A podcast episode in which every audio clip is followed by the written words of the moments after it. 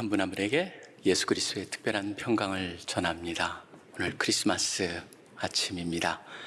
예수님께서 오신 것을 기념하는 날입니다. 그분이 오셨을 때 천사의 찬송이 있었습니다. 지극히 높은 곳에서는 하나님께 영광이요. 땅에서는 하나님의 기뻐하시는 사람들 중에 평화로다. 평화, 어느 때보다도 이 평화라는 단어가, 이 평강이라는 단어가, 샬롬이라는 단어가 와닿을 때가 없는 것 같습니다. 오늘 아침에 제가 이 모임을 인도하기 위해서 나오는데 옛날 생각이 났습니다. 대학 때, 그때는 새벽송이라는 것이 있었습니다. 새벽 아침에 일찍 새벽에 가서 찬양을 하면서 목사님 댁에서 팥죽을 아침에 먹었던 그런 기억이 났었습니다. 근데 너무나 초라했습니다. 어제 저녁에도 아내랑 같이 동네를 걸면서 크리스마스 이브가 전혀 기분이 나지 않는 걸 보면서 전 가슴이 아팠습니다. 그게 지금 우리의 현실입니다. 이 현실을 보면서 여러분들은 어떤 생각을 가지십니까? 저는 요새 와서 계속 제 마음속에 되새기는 하나님의 말씀, 특별한 말씀이 있습니다. 바로 뭐냐면은 어떤 상황이든지 간에 특별히 그것은 사도 바울이 옥에 갇혔을 때 그 상황 속에서도 우리를 향해서 하셨던 말씀이죠. 뭐냐면 아무것도 염려하지 말고 다만 모든 일에 기도와 간구로 너희 구할 것을 감사함으로 하나님께 아뢰라. 그리하면 모든 지각에 뛰어난 하나님의 평강이 그리스도 예수 안에서 너희 마음과 생각을 지키시리라. 작년 크리스마스 때 얼마나 많은 기도를 했는지 모릅니다. 왜냐하면 2020년을 눈앞에 두면서 비전 2020이라는 것 때문에 마음이 설레었었습니다. 20이라, 2020은 특별히 비전이라는 단어랑 너무나 잘 어울리는 단어였습니다. 2.0, 2.0. 눈도 가장 잘 보이는 눈을 2.0, 2.0이라고 그러지 않습니까? 비전 2020. 꿈을 많이 가졌었습니다. 근데 올해를 돌아보십시오. 올해 어땠습니까? 아무것도 되지 않았습니다. 저희가 계획했던 걸 하나도 이루지 못했습니다. 모든 것이 다 바꿔야 됐고, 수정돼야 됐고, 버려져야 돼갖고, 또 완전히 바꿔버린 것을 갖다 경험하는 그런 한 해였습니다. 그런 한 해를 맞았는데, 마지막에 크리스마스조차도 이렇게 우리가 예배를 함께 드리지 못하고 온라인으로 드려야 되는 이런 상황에 이르렀습니다. 처음에는 약간 두려웠었습니다. 어떤 두려움이냐면은 단순한 두려움이 무섭다라고 하는 것보다는 이 모든 상황 속에서 한국교회를 향해서 쏟아지는 그런 세상에 엄청난 한국교회가 느끼는 부담감, 또 우리 다음 세대를 준비하는 저 같은 사람들은 다음 세대들이 이것을 상해서 어떤 마음을 가질 것인가라고 하는 그런 안타까움, 그런 것들이 저한테 몰려오기 시작을 했습니다. 그 말씀, 또 그러한 상황이 오늘 말씀하고 굉장히 연결이 있는 것 같습니다. 여러분이 보시면은 시편 3편 같은 경우에는 지금 다윗이 압살롬으로부터 도망가고 있는 상황입니다. 바로 그런 상황 속에서 나오는 찬양입니다. 여러분 보시면 여기에 2절 끝과 4절 끝 셀라라고 하는 말이 나와 있습니다. 셀라는 잠깐 잠깐 쉬는 거죠. 그렇기 때문에 여러분들이 이렇게 보시면 됩니다. 1절부터 8절까지 보시면서 1절과 2절을 한 묶음, 3절과 4절을 또 한 묶음, 그 다음에 5, 6, 7, 8을 또 한 묶음으로 보는데 2절, 2절, 2절, 2절 이런 식으로 나눠서 본다면은 이 흐름이 나옵니다. 이 흐름 속에서 마치 제가 오늘 아침에 여러분과 같이 이 말씀을 보면서 마음속에 갖기를 원하는 것은 이런 힘듦 속에서 바로 1, 2절과 같은 게 다윗이 갖고 있는 그런 마음입니다. 우리의 마음과 같습니다. 거기에 비유할 수가 있을 것입니다. 근데 3, 4절은 바로 바뀝니다. 뭘로 바뀝니까? 하나님을 향한 간구로 바뀝니다. 그 다음에 5, 6, 7, 8은 뭐냐 하면은 바로 그 안에 하나님이 주시는 피스, 샬롬을 경험을 하고 또 하나님 이런 걸 하실 것이라는 기대를 갖게 되는 거 끝나는 게 오늘 시편으로 연결이 되어 있습니다. 자, 1절과 2절을 보겠습니다. 지금 답답한 마음, 소위 말하는 코로나 블루라든가 코로나 레드라고 하는 그런 마음, 그리고 두려움에서 그것이 모든 것을 확산이 되어서 단순한 어떤 특정한 것에 대한 두려움이 모든 영역 속에 염려와 불안으로 번져가고 있는 모습을 1절과 2절에서 기가 막히게 잘 보여주고 있습니다. 한번 보시기 바랍니다. 1절엔 이렇게 얘기합니다. 여호와여 나의 대적이 어찌 그리 많은지요 일어나 나를 치가, 치는 자가 많으니이다. 지금 다윗의 모습, 여러분이 사무엘 하를 보시면은 그 압살롬이 반역을 해가지고 도망가는 그런 급하게 도망가는 다윗 왕의 모습이 나옵니다. 거기에 보면 다윗의 안타까운 그런 경험들, 인생의 가장 바닥으로 떨어지는 경험, 그것을 갖다가 보게 되는데, 보시면은 여러분 뭐가 나옵니까? 자기 사랑하는 아들뿐만이 아니었습니다. 자기의 오른팔이라고 하는 아이도벨과 같은 사람도 가서 압살롬의 옆에 가가지고 그에게 지략을 갖다 주는 사람으로 배반해 버립니다. 또 가는데 보면 시므이 같은 사람이 나타나가지고 조롱을 합니다. 돌을 던집니다. 욕을 합니다. 근데 가장 마음속에 와닿았던 건 무엇입니까? 바로 2절과 연결이 있는 부분이었을 것입니다. 2절엔 이렇게 얘기합니다. 많은 사람이 나를 대적하여 말하기를 그는 하나님께 구원을 받지 못한다 하나이다. 바로 뭡니까? 왕이라고 하는 하나님이 기름 부어둔 왕이라고 하는 정체성을 흔들어 버리는 얘기였습니다. 조롱받는 얘기였습니다. 저주하는 얘기였습니다. 시므이가 말합니다. 네가 사울을 죽였기 때문에 바로 너가 그런 어리석은 짓을 했기 때문에 하나님께서 너를 버렸다라고 하는 조롱, 저주가 퍼부어집니다. 바로 뭡니까? 정체성이 흔들리는 겁니다. 전 1, 2절을 보면서 지금 이렇게 사역자로서 정체성이 흔들리는 거, 그 느낌을 가진 적이 없습니다. 제가 지금까지 사역을 하면서 오래같이 힘들었고 그랬지만 바로 가장 근본적인 실존적인 위기감을 느꼈던 때가 없었던 것 같습니다. 목사님들을 만나면 그렇습니다. 목사님들이 걱정하시는 건 이렇게 성도님들하고 얼굴도 못 대하고 예배도 못 대하다가 과연 나중에 이 코로나 상황이 다 괜찮아졌을 때 과연 예배가 회복되겠느냐? 선교사님들하고 얘기를 많이 합니다. 선교사님들이 말합니다. 과연 선교를 어떻게 할 것인가? 그 상황도 힘든데 한국 교회에서도 지원도 참 줄어들고 있고 지금 선교가 어떻게 될 것입니까? 그런 얘기를 들을 때 너무나 가슴이 아픕니다. 저는 코로나라고 하는 것에 대한 그런 두려움에서 뭘로 번져가기 시작하면 모든 영역에 있어서 근간, 우리가 하고 있는 모든 근간에 있어서의 정체성까지 흔들어버리는 실존적 위기. 그것을 느끼고 있는 게 지금 다윗이 역사, 다윗 왕으로서 자기가 도망가고 혹시라도 그 속에서 자기가 행했던 그런 바세바랑의 죄 우리아를 갖다 죽였고 그 다음에 그걸로 인해서 침묵했고 그것 때문에 일어난 자기 집안의 풍지박산 나고 마침내 압살롬의 반역으로 연결되는 그런 모든 것 속에서 다윗이 느꼈던 아 하나님께서 진정 나의 죄 때문에 나의 상황 때문에 내가 잘못한 것 때문에 이렇게 내가 버림을 받았는가? 그것 때문에 정체성이 흔들리는 걸 보면서 우리 한국교회도 하나님, 한국교회를 갖다 하나님께서 여기까지 쓰시려고 하십니까? 한국교회의 미래는 어떻게 되는 것입니까? 라는 기도를 요새 와서 굉장히 많이 드리게 됩니다. 그런 두려움을 가지고 나서 있었을 때, 그 다음에 3절로 넘어가는데, 우리 성경에는 but 이라고 하는 adversative라고 하는 그 전환구가 없습니다. 근데 영어에 보시면 원래 히브리에 그게 있습니다. 그러나 이게 들어가야 됩니다. 바뀌는 거예요. 지금 그런 상황 속에서 상황을 봤을 때나 자기의 느낌을 봤을 때나 모든 면에서 우울하고 절대적인 두려움과 염려와 불안과 그 다음에 그런 속에서 과연 미래가 어떻게 될 것인가라고 하는 그것을 느끼는데 3절에 보면은 바로 but 그러나 돌립니다. 뭘로 버립니까? 바로 하나님께로 초점을 맞춥니다. 3절에 보시면은 특별히 세 가지가 초점이 나와 있습니다. 흥미롭습니다. 첫째는 뭐냐면 하나님을 뭐라고 부릅니까? 나의 방패라고 부릅니다.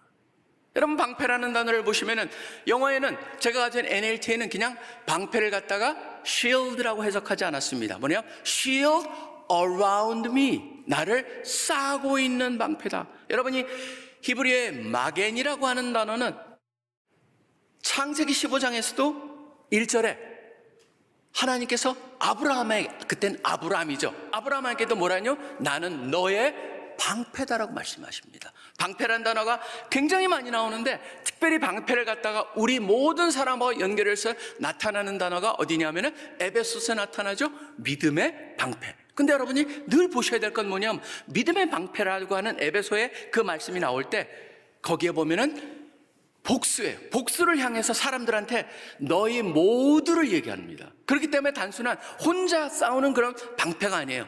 여러분 그걸 갖다가 잘 그려줄 수 있는 게 뭐냐면 사실은 로마 군단들이 썼던 방법이 있습니다. 로마 군단은 뭐냐면은 적을 향해서 돌진을 합니다. 돌진하는데 적이 화살을 쏘겠죠? 지금 에베소 6장에서 동일한 말이 나옵니다. 악한 자가 쏘는 모든 화살에서 우리를 막아준다. 그때 쓰는 그 전열의 형태를 뭐라고 그러냐면 테스투도라고 얘기를 합니다. 테스투도라고 하는 거는 지금도 스페인어에서는 그거는 덮개란 이름입니다. 라틴어로는 뭐냐면 거북이라는 겁니다. 거북이라고 하는 걸로 테스트도 형태가 되는 건 뭐냐면 모든 사람이 방패를 가지고 앞에 있는 사람은 앞을 가리고 바로 뒤에 사람은 방패를 위로 올려서 완전히 전체를 쏴버리는 겁니다. 덮개를 해버립니다. 방패를 해가지고 전진합니다. 언제 쓰는 거냐면 적을 향해서 돌진할 때 쓰는 겁니다. 테스, 테스트도, 테스트도 요법 여기서 다윗이 말하고 있는 건 뭡니까? 하나님께서 이런 상황 속에서 나를 방패로 쌓아서 보호해 주십니다라고 하는 기도 속에서 하나님을 향한 외침, 믿음의 선언입니다. 바로 우리가 이런 속에서 힘이 들더라도 상황이 어렵고 나의 모든 정체성이 흔들리는 것 같은 그런 상황을 접할지라도 첫째 우리가 해야 될 것은 뭡니까? 하나님은 나의 방패십니다. 이거는 말씀드렸다시피 전진을 할 때 쓰는 겁니다. 후퇴할 때 쓰는 게 아닙니다. 하나님이 나에게 맡겨주신 사명과 본분을 우리가 다하기 위해서 앞으로 전진을 해야 된다라고 하는 것을 갖다가 단순한 하나님, 제가 전진하겠습니다. 전진하게 도와 주시옵소서라고 하는 그 얘기를 하고 있다라고 하는 것이죠. 제 아침마다 저에게 기도를 보내주시는 분이 계십니다. 온누리교회 집사님이세요. 제가 그분의 기도를 보면서 아침마다 참 은혜를 받습니다. 은혜를 받으면서 그 기도 속에서 은혜를 받을 뿐만 아니라 새벽에 때로는 5시 즈음에 때로는 6시 즈음에 꼭 새벽에 하루도 빠지 않고 기도를 보내주세요. 제가 그걸 보면서 바로 이런 분이 있기 때문에 이런 일이 일어나고 있다고 생각합니다. CC도 마찬가지입니다. 저희는 사실은 제가 힘들다 말씀을 드렸지만 저희는 하나님을 향해서 믿고 나갑니다. 이번에도 다음 주 월요일부터 3일 동안 각 곳마다 다르지만 약간 2박 최소한 이틀씩을 저희가 금식을 하자. 그래서 모든 곳 학생들이 금식을 합니다. 다양한 곳에서 온, 온라인으로 금식을 하는데 금식해가지고 모금을 해가지고 그거를 갖다가 우리가 가장 힘든 곳을 세계에서 찾자 그래서 레바논을 레바논의 선교를 돕고자 하고 어느 팀들은 레바논의 선교를 돕고 어느 팀들은 탄자니아에 물을 파주고 우물을 파주는 그런 것 다양한 우리가 힘든 곳에 우리보다 더 힘든 사람들을 위해서 그 일을 쓰자 그 모든 것을 갖다 우리 학생들이 하고 있습니다. 바로 뭡니까? 멈출 수가 없다는 것입니다. 전진해야 됩니다. 하나님이 우리를 막아주시고 도우시고 우리 행할 것을 하게 하실 것이기 때문에 믿음을 가지고 도전하겠다. 바로 다윗이 주님은 나의 방패입니다. 그렇습니다. 우리가 외치길 바랍니다. 주님이 나를 방패십니다. 여러분이 멈춰선 안 됩니다. 앞으로 함께 나가야 됩니다. 두 번째는 뭐라냐면 나의 영광이라고 그랬습니다. 영광이란 단어도 참 흥미로운 단어입니다. 지극히 높은 곳에는 하나님 아버지께 영광이라고 그랬습니다. 예수님이 오신 크리스마스가 영광이란 단어가 나오는데 영광이란 단어는 쫓아가 보면 굉장히 어원이 흥미롭습니다. 왜냐하면 히브리의 카보드라고 하는 영광이란 단어는 원래 카베드라고 하는 단어에서 나왔습니다. 카베드는 뭐냐면 우리 인체에 있는 가장 무거운 기관 중에 하나죠. 바로 간입니다. 간이라고 하는 데서 나온 거예요. 간이라고 하는 단어에서 뭘로 나오냐? 무겁다라고 하는 의미로 나옵니다. 그렇기 때문에 무겁기 때문에 실질적으로 부가 무겁다. 옛날에는 부는 금이니 뭐니 그런 걸 가지고 있으니까 무거워져야 되겠죠. 그러다 보니까 카베드에서 카보드라고 하는 이 단어가 다 같은 어원입니다. 그렇기 때문에 뭐냐 하면은 가장 귀한 것, 부유한 것 그런 면에 있어서 한마디로 뭡니까? 우리말로 하면은 하나님 저의 인생의 무게중심이 주님께 있습니다. 라고 하는 건 인정하는 거예요. 주님이 나의 영광입니다. 그건 뭐냐? 우리말로 하면은 하나님, 당신이 저의 인생의 무게중심입니다. 어려움을 당하면서 우리는 무엇을 느낍니까? 그동안에 우리가 혹시라도 유한한 것에 우리의 소망을 두고 살았다면 이 어려움을 우리가 경험하면서 바로 무엇이 가장 중요한 것인가? 어려움을 당할 때 모든 사람은 사, 자기의 삶을 돌아봅니다. 자기의 삶을 돌아보면서 무엇을 찾게 됩니까? 인생의 모든 영역 속에서 제자리를 찾아가는 질서를 찾아가는 일을 하게 됩니다. 저는 다윗도 마찬가지가 아니었을까 생각합니다. 왕으로서도 백성들한테 버림을 받았고 집안에서도 존경을 받지 못하는 아버지로서의 버림을 받은 사람으로서 그것이 자기의 혹시라도 자기의 중심에 있지 않은 날 돌아보면서 다시 한번 인정하는 건 무엇입니까? 주님 그렇습니다. 주님이 나의 무게 중심입니다. 주님이 다시 저의 중심에서 가장 귀한 것으로 다른 것들을 제자리를 찾기를 원합니다. 라고 하는 것을 고백하고 있는 것이죠. 방패라고 그랬습니다. 영광이라고 그랬습니다. 바로 세 번째로는 뭐라고 합니까? 나의 머리를 드시는 자라고 했습니다. 나의 머리를 드시는 자, 여러분 이거는 나중에 한번 찾아보시기 바랍니다. 창세기 40장 같은 데 보면은 바로 요셉이 옥에 갇혔을 때 거기에 보면은 술을 술을 갖다가 관리하는 그 컵베어러라고 하는 수, 관, 관원자가 있었고 그 다음에 빵을 굽는 사람이 있었는데 술을 그, 갖다 관리하는 사람한테 뭐라 그러냐면 당신의 꿈을 갖다 해석을 하면서 당신의 머리를 들고 당신의 본직이 회복이 될 것이라고 되어 있습니다. 여기서 머리를 든다는 건 뭡니까? 회복입니다. 하나님께서 회복시키실 것입니다 라고 하는 확신입니다. 하나님이 회복시키십니다.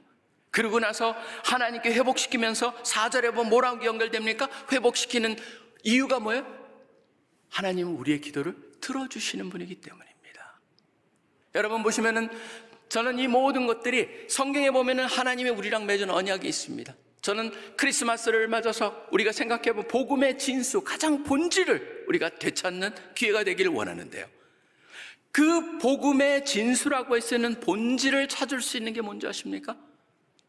저는 이 방패란 단어가 쓰여졌다.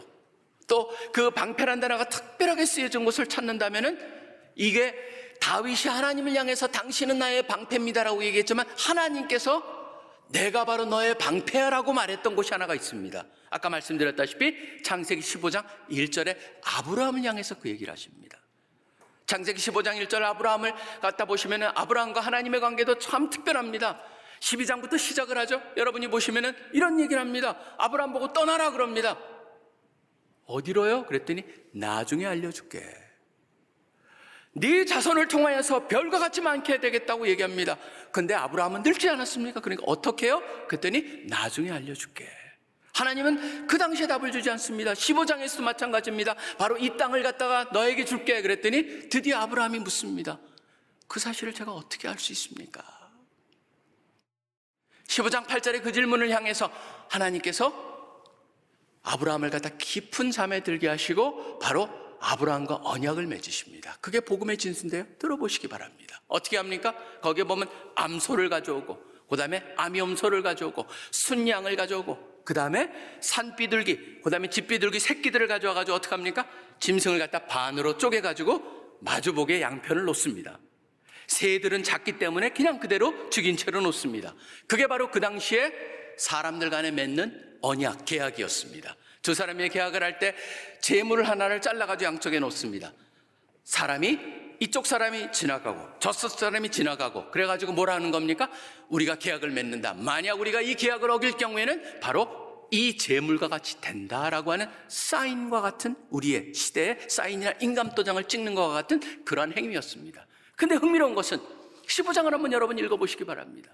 그러면은 어떻게 하냐면 하나님이 그걸 양편에 해놓고 나서 아브라함이 그 안에서 봅니다. 그랬더니 어두워졌다가 거기서 횃불이 나타나면서 하나님을 상징하는 그 쉐키나 글로리, 하나님을 상징하는 그 영광을 횃불이 그 사이를 지나갑니다. 근데 그 다음이 대단합니다. 뭐냐면 아브라함은 지나가지 않습니다. 그게 뭐냐면은 하나님께서 만약에 내가 이 언약을 지키지 않을 경우에 내가 이렇게 된다. 하나님이 바로 죽을 수 있고 하나님이 변할 수 있고 하나님께서 완전히 바닥으로 떨어질 수 있는 그 사건이 일어난다라는 것을 얘기하고 있는 것이죠. 근데 가장 중요한 건 뭐냐면 아브라함은 거기에 지나가지 않습니다. 무엇을 담고 있습니까? 바로 네가 잘못해도 네가 지키지 않아도 내가 대신 그 책임을 지겠다는 것이죠. 그게 바로 복음의 진수였습니다. 그것을 위해서 예수님이 이 땅에 오신 거죠. 구약을 통해서 말씀하셨던 그 다양한 모습으로 말씀하셨던 하나님께서 히브리서 1장, 1장 1절과 2절에 보시면은 드디어 2절에 뭐라고 합니까? 마지막 때 아들을 보내셔서 아들을 통해서 말씀하신 것입니다. 그것을 하기 위해서 하나님이신 그분이 이 땅에 우리의 모습으로 오셨고 요한복음에 보면은 분명히 나옵니다. 뭡니까? 이 세상에 있는 모든 존재들은 다 살기 위해서 왔습니다. 한 존재만 죽기 위해서 오셨습니다. 바로 예수 그리스도셨습니다. 인간이 스스로 하나님과의 그런 모든 언약을 지키지 못하는 것을 하나님이 아셨기 때문에 그것의 모습을 보면서 드디어 하나님께서 인간의 모습으로 오셔서 우리를 대신하여 십자가에 돌아가시면서 하신 말씀 엘리 엘리 라마 사박다니 바로 뭡니까? 나의 하나님 나의 하나님 왜 나를 버리십니까? 바로 무엇입니까? 그게 바로 우리가 당하여야 될 자리였습니다. 그렇기 때문에 사도 바울은 말합니다. 고린도후서 5장 21절에 보면은 그가 죄를 알지도 못하는 그가 우리를 대신하여 죄가 되셨다. 갈라디아서 3장 13절에는 뭐라고 말씀하십니까? 우리를 위하여 저주를 받으셨다라고 되어 있습니다. 바로 하나님께서 그것을 대신 지불하신 것이죠. 그렇기 때문에 복음의 진수는 무엇입니까? 이미 우리가 그 모든 것을 해결했기 때문에 하나님 앞에 빚이 없다라고 하는 것을 의미합니다. 하나님께서는 우리의 모든 것을 책임지신다는 것을 의미합니다. 하나님이 모든 것을 책임지시기 때문에 로마서 8장 32절에 보면은 아들을 아끼지 아니하시고 모든 사람들에서 주신 그분이 아들과 함께 모든 것을 우리에게 주시지 아니하게 아니 하시겠느냐라는 질문을 하게 되는 것이죠. 전이 아침에 크리스마스를 생각하면서 그 죽기 위해서 오셨고 우리를 위해서 오신 그분의 탄생을 생각하면서 다시 한번 거기에 담겨진 의미를 우리의 기도에 대한 응답과 연결해서 받으신 여러분들이 되시기를 간절히 간절히 소원합니다. 그 다음에 보시기 바랍니다. 5절부터 6절에 보시면은 바로 우리의 기도의 응답의 열매는 무엇입니까? 바로 평강, 평안입니다. 평안한 사람이기 때문에 누워 잘 수가 있습니다. 염려하는 사람, 걱정하는 사람, 불안 갖는 사람은 잠을 잘 수가 없습니다. 그렇기 때문에 시편의 다른 곳에 보면 무슨 말씀이 있습니까? 사랑하는 자에게 하나님께서 잠을 주신다. 무엇입니까? 바로 하나님이 지켜주시고 평안을 주신다라고 하는 겁니다. 하나님이 우리한테 평안을 주십니다. 더 나아갑니다. 여러분들이 보시면은 이게 참 재밌습니다. 7절과 8절을 보면은 모든 것이 역전될 것이다라는 얘기를 하고 있습니다. 1절에 보시면은 대적들이 일어났다라고 되어 있습니다. 여호와여 나의 대적이 어찌 그지 많은지요 일어나라를 치는 자 일어나라는 그 동일한 단어를 7절에 이렇게 쓰고 있습니다. 여호와여 일어나소서 우리를 향해서 대적하는 그 무리들이 일어났습니다. 바로 여기서 보면 단순한 하나님을 향한 요청이 아닙니다. 확신입니다. 바로 어떤 사람 말합니다. 이건 단순한 요청이 아니고 패티션을 뛰어넘어서 바로 확신을 향해서 말한다. 여호와여 일어나소서. 그 다음에 이절에 보면 뭐라고 돼 있었습니까? 구원을 받지 못한다. 그랬는데 말합니다. 나의 하나님 나를 구원하소서. 그리고 8절에 보면은 뭐가 나옵니까? 주의 복을 주의 백성에게 앞에 나와는 구원이 여호와께 있사오니 주의 백성에게 베푸소서라고 하는 쪽으로 연결이 되는 것을 볼 수가 있습니다. 확신입니다. 바로 기도 속에서 드려지는 확신이죠. 제가 그렇기 때문에 아까 우리가 디모데 아, 빌립보서 4장에 말씀하셨던 말씀드렸던 4장 6절과 7절에 사도 바울이 말했던 모든 일을 갖다가 감사함으로 아뢰할 것을 하나님 앞에 구할 것을 감사함으로 하나님께 아뢰라 그리하면 하나님의 평강이 우리를 마음과 생각을 지키시고 구절에 보면 평강의 하나님이 우리랑 함께 하신다는 말씀. 근데 저는 여기에 초점을 맞춰 봅니다. 8절에 보면은 궁극적으로 나에서 시작했지만 초점이 어디로 갑니까? 주의 백성으로 초점을 맞춰지는 걸 보게 됩니다.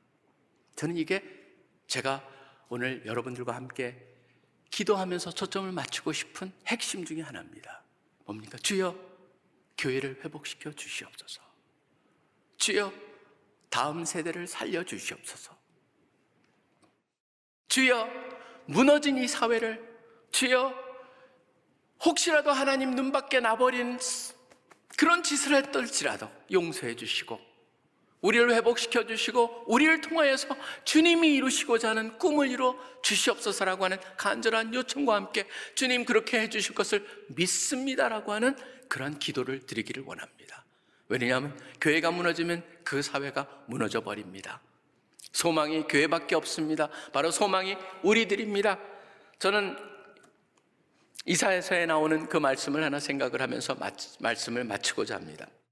이사에서 57장에 보시면은 이런 말씀이 있습니다. 15절 후반부에 보면은 되어 있습니다. 통회하고 마음이 겸손한 자와 함께 있나니 이는 겸손한 자의 영을 소생시키며 통회하는 자의 마음을 소생시키랍니다. 하나님께서 우리의 마음을 소생시키고 19절에 보면 이런 말씀이 있습니다. 입술, 입술의 열매를 창조하는 자 여호와가 말하노라 먼데 있는 자에게나 든지 가까운 데 있는 자에게든지 평강이 있을지어다 평강이 있을지어다 내가 그를 고치리라 하셨느니라. 그리고 더 나가서 62장으로 가보면은 바로 오늘 우리가 드리는 기도가 바로 이런 기도가 되기를 소원합니다. 거기에 보면 이사야의 기도가 나옵니다. 이사야의 기도가 나오면서 이사야의 마음이 나옵니다. 62장 1절에 보면은 나는 시온의 의가 빛같이 예루살렘의 구원이 횃불같이 나타나도록 시온을 위하여 잠잠하지 아니하며 예루살렘을 위하여 쉬지 아니할 것인즉 그러면서 가장 특별한 것이 바로 6절과 7절에 나옵니다. 저는 여러분들이 바로 이런 기도의 파수꾼들 같은 분이라고 믿습니다. 6절에 보면 예루살렘이여 내가 너의 성벽 위에 파수꾼을 세우고 그들로 하여금 주야로 계속 잠잠하지 않게 하였느니라. 너희 여호와로 기억하게 하시는 자들아 너희는 쉬지 말며 또 여호와께서 예루살렘을 세워 세상에서 찬송받게 하시기까지 그를 쉬지 못하시게 하라. 무슨 얘기입니까? 바로 하나님은 우리 하나님은 특별하신 분입니다. 아침에 새벽에 왕을 깨울 수 있는 사람은 바로 그 왕의 귀여운 막내딸일 것입니다. 우리는 언제든지 하나님을 찾아가서 하나님 도와주시옵소서. 회복시켜 주시옵소서. 다시 한번 사용하여 주시옵소서. 주님, 주님께서 그 일을 행하실 거라고 믿습니다 라고 하는 그러한 하나님을 향해서 지속적인 기도의 파수꾼들 우리 모두가 되어서 한국 교회를 살리고 한국 사회를 살리고 하나님께서 우리 민족을 향해서 보여주셨고 꿈꾸고 계시는 세계 복음화에 우리 민족이 쓰임을 받는 그때까지 그 믿음을 가지고 확신을 가지고 나아가시는 여러분들 한 분 한분 되시기를 간절히 간절히 축원합니다.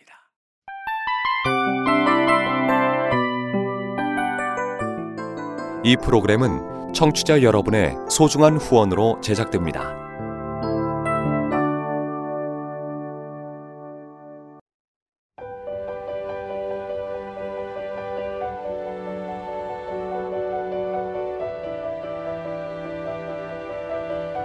세상에는 수많은 교회들이 있지만 더 깊이 있는 말씀 강해를 찾기 위해 크기로만 교회를 선정하지 않습니다. 보다 좋은 영적 콘텐츠를 더 많이 나누기 위해 방송비를 받지 않습니다. 1년 365일 복음만 전하고 싶어서 우리는 광고를 하지 않습니다. 온누리의 복음을 땅끝까지 CGN TV와 함께 땅끝 성교사가 되주세요